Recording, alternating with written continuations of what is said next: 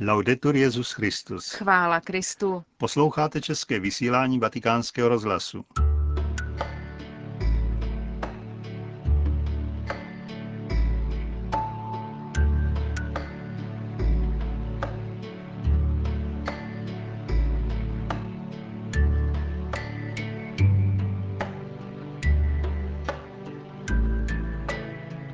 Na náměstí svatého Petra ve Vatikánu se dnes konala pravidelná generální audience Benedikta XVI. O půl jedenácté na něj čekalo na 30 tisíc věřících. Ve své katechezi se zaměřil na dalšího z učitelů starověké církve, svatého Ambrože z Milána.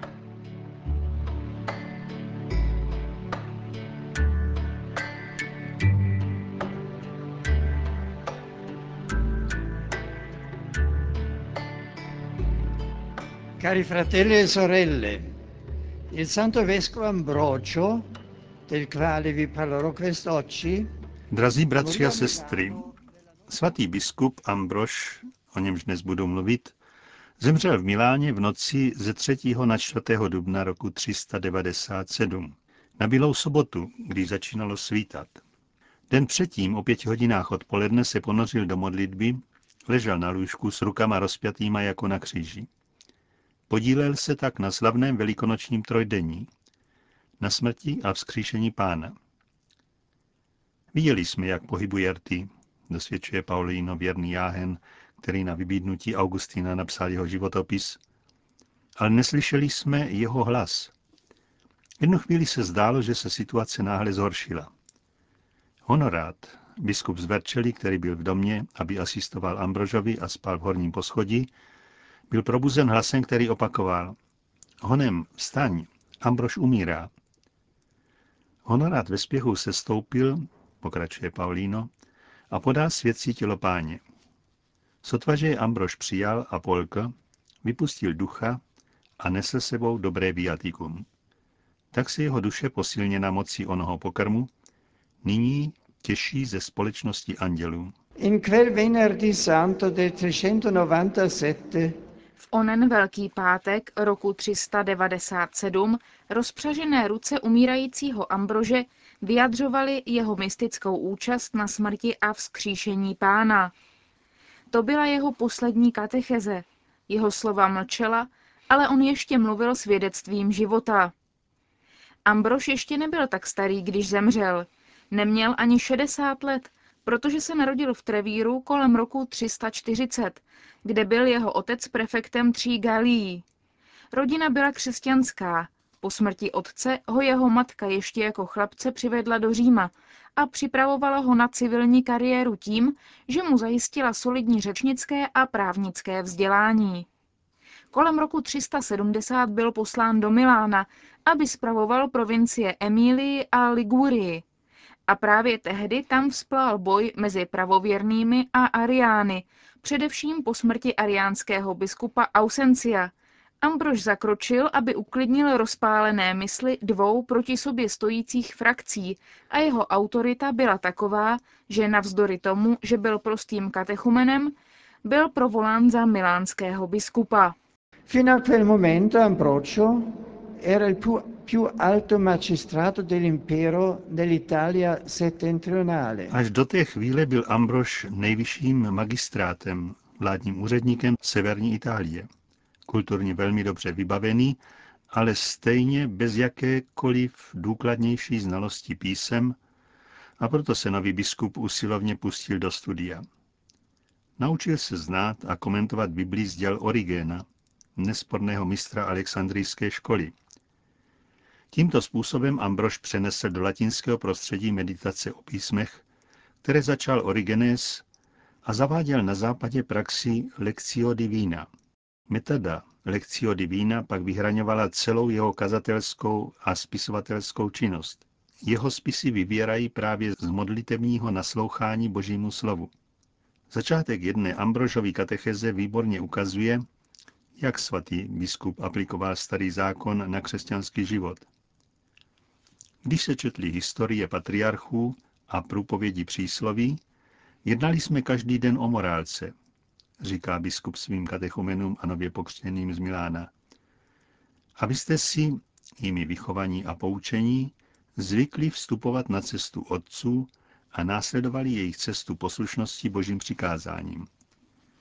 Tak Ambrožovo kázání, které představuje nosné jádro jeho nesmírného literárního díla, vychází z četby posvátných knih. Patriarchové, to jsou historická díla, a přísloví, to znamená sapienciální knihy, abychom žili v souladu s božím zjevením. Evidente che la testimonianza personale del predicatore Je zřejmé, že osobní svědectví kazatele a úroveň příkladnosti křesťanské komunity podmiňují účinnost kázání. Z tohoto hlediska je příznačný úryvek z vyznání svatého Augustina. Co pohnulo srdcem mladého afrického řečníka, skeptického a rozervaného, a co ho přimělo k obrácení, nebyly především pěkné homilie biskupa Ambrože, i když je hodně obdivoval. Bylo to spíše svědectví milánské církve, která se svorně modlila a zpívala jako jediné tělo. Církev schopná odporovat své volným činům císaře a jeho matky, kteří se v prvních dnech roku 386 znovu pokusili zabavit kultovní budovu, chrám pro ariánské obřady. V budově, která měla být zabavena, vypráví Augustin, zbožný lid bděl a byl ochoten zemřít se svým biskupem. Toto svědectví je ve vyznáních cené, protože naznačuje, že se něco hýbalo vnitru Augustina, který pokračuje. Také my, i když ještě duchovně vlažní, jsme se podíleli na vzrušení celého lidu. dalla vita e dall'esempio del vescovo Ambrogio, Agostino imparò a credere e a predicare. Ze života a příkladu biskupa Ambrože se Augustin naučil kázat. Můžeme se odvolat na proslulou africkou řeč, která si zasloužila, aby byla po mnoha staletích citována koncilní konstitucí Dei Verbum. Proto všichni příslušníci duchovního stavu, nabádá Dei Verbum, především Kristovi kněží a další, kteří se jako jáhni nebo katecheté věnují službě slova, musí zůstat v trvalém styku s písmem, vytrvalou duchovní četbou a důkladným studiem, aby se nikdo z nich nestal jenom navenek povrchním kazatelem, kterému se uvnitř nenaslouchá. Cari fratelli e sorelle, vorrei proporvi ancora una sorta di icona patristica Drazí bratři a sestry, chtěl bych vám předložit jakousi patristickou ikonu, která je vyložena ve světle toho, co jsme řekli, účinně reprezentuje srdce Ambrožova učení. V šesté knize Vyznání Augustin vypráví o svém setkání s Ambrožem. Byla to jistě velmi důležitá událost v dějinách církve. Doslovně tam píše, že kdykoliv zašel za milánským biskupem, nacházel ho pravidelně zaměstnaného se zástupy lidí, kteří byli plni problémů a pro jejich potřeby nešetřil časem ani silami. A nebo když nebyl s nimi, a to býval jen velice krátký čas, buď občerstvoval tělo nezbytným pokrmem, nebo živil ducha čtením. A zde Augustin nestačí žasnout, protože Ambros četl písma se zavřenými ústy, jen přelétal řádky očima. Vždyť v prvních křesťanských staletích byla četba chápána jen jako prostředek hlásání a číst hlasitě také usnadňovalo čtenáři chápání toho, co čte. Že mohl Ambrož jen očima přelétat stránky, to naznačovalo udivenému Augustinovi zvláštní schopnost a důvěrnou znalost písem. A tedy v té četbě, při níž nepohnul rty, kde srdce usiluje dosáhnout plné pochopení Božího slova, to je ikona toho, o čem mluvíme. Lze zahlédnout metodu ambroziánské katecheze. Je to samo písmo, důvěrně asimilované, jež dodává obsahy, které je třeba hlásat. Aby to vedlo k obrácení srdcí. Così, stando al magistero di Ambrogio di Agostino, la catechesi Tak podle učení Ambrože i Augustína katecheze je neoddělitelná od svědectví života. Katechetovi může také posloužit to, co jsem napsal v úvodu do křesťanství o teologovi. Kdo vychovává k víře, nemůže riskovat, aby se jevil jako nějaký klaun, který jen profesionálně hraje nějakou roli. Spíše, abychom užili oblíbeného obrazu Origena, spisovatele, kterého si Ambrož zvláště cenil, musí být jako milovaný učedník, který položil svou hlavu na srdce mistra a tam se naučil způsobu, jak má myslet, mluvit a jednat. A konec konců pravý učedník je ten, kdo hlásá evangelium nejvěrohodnějším a nejúčinnějším způsobem. Come l'Apostolo Giovanni, il vescovo Ambrogio,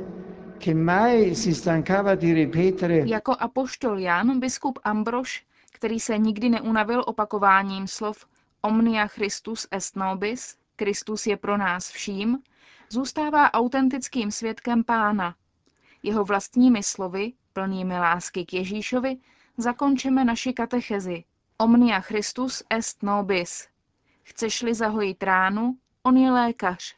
Spaluje-li tě horečka, on je pramen. Jsi-li drcen nepravostí, on je spravedlnost. Potřebuješ-li pomoc, on je síla. Bojíš-li se smrti, on je život. Toužíš-li po nebi, on je cesta. Jsi-li v temnotách, on je světlo. Okuste a vyste, jak dobrý je pán. Blažený je člověk, který v něho doufá. speriamo anche noi in Cristo, così siamo beati viviamo, viviamo bene.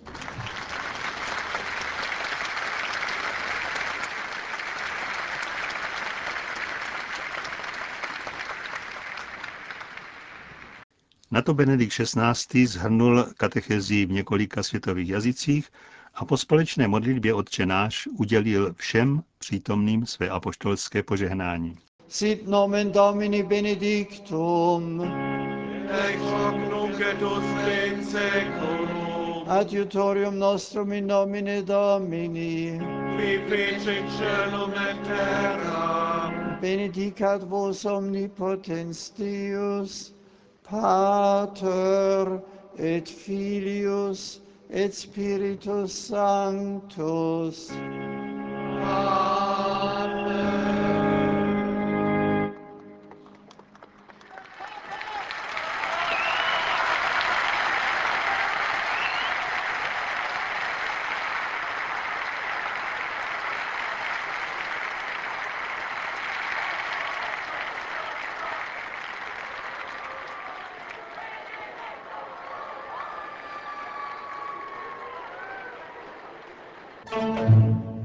Další zprávy.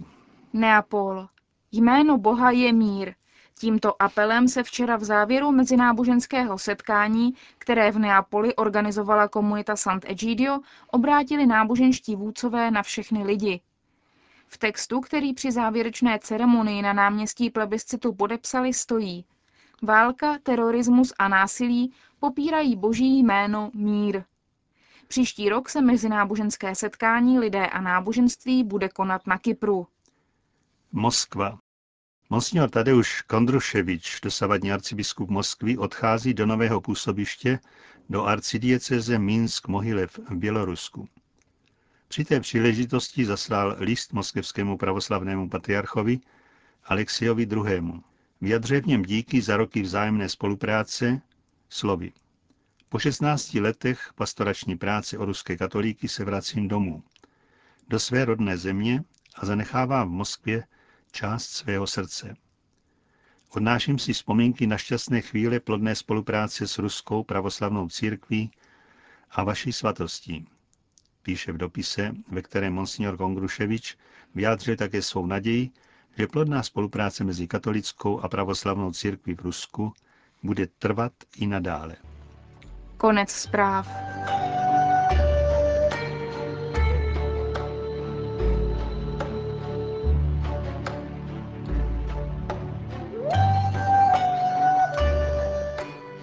Končíme české vysílání vatikánského rozhlasu. Chvála Kristu. Laudetur Jezus Christus.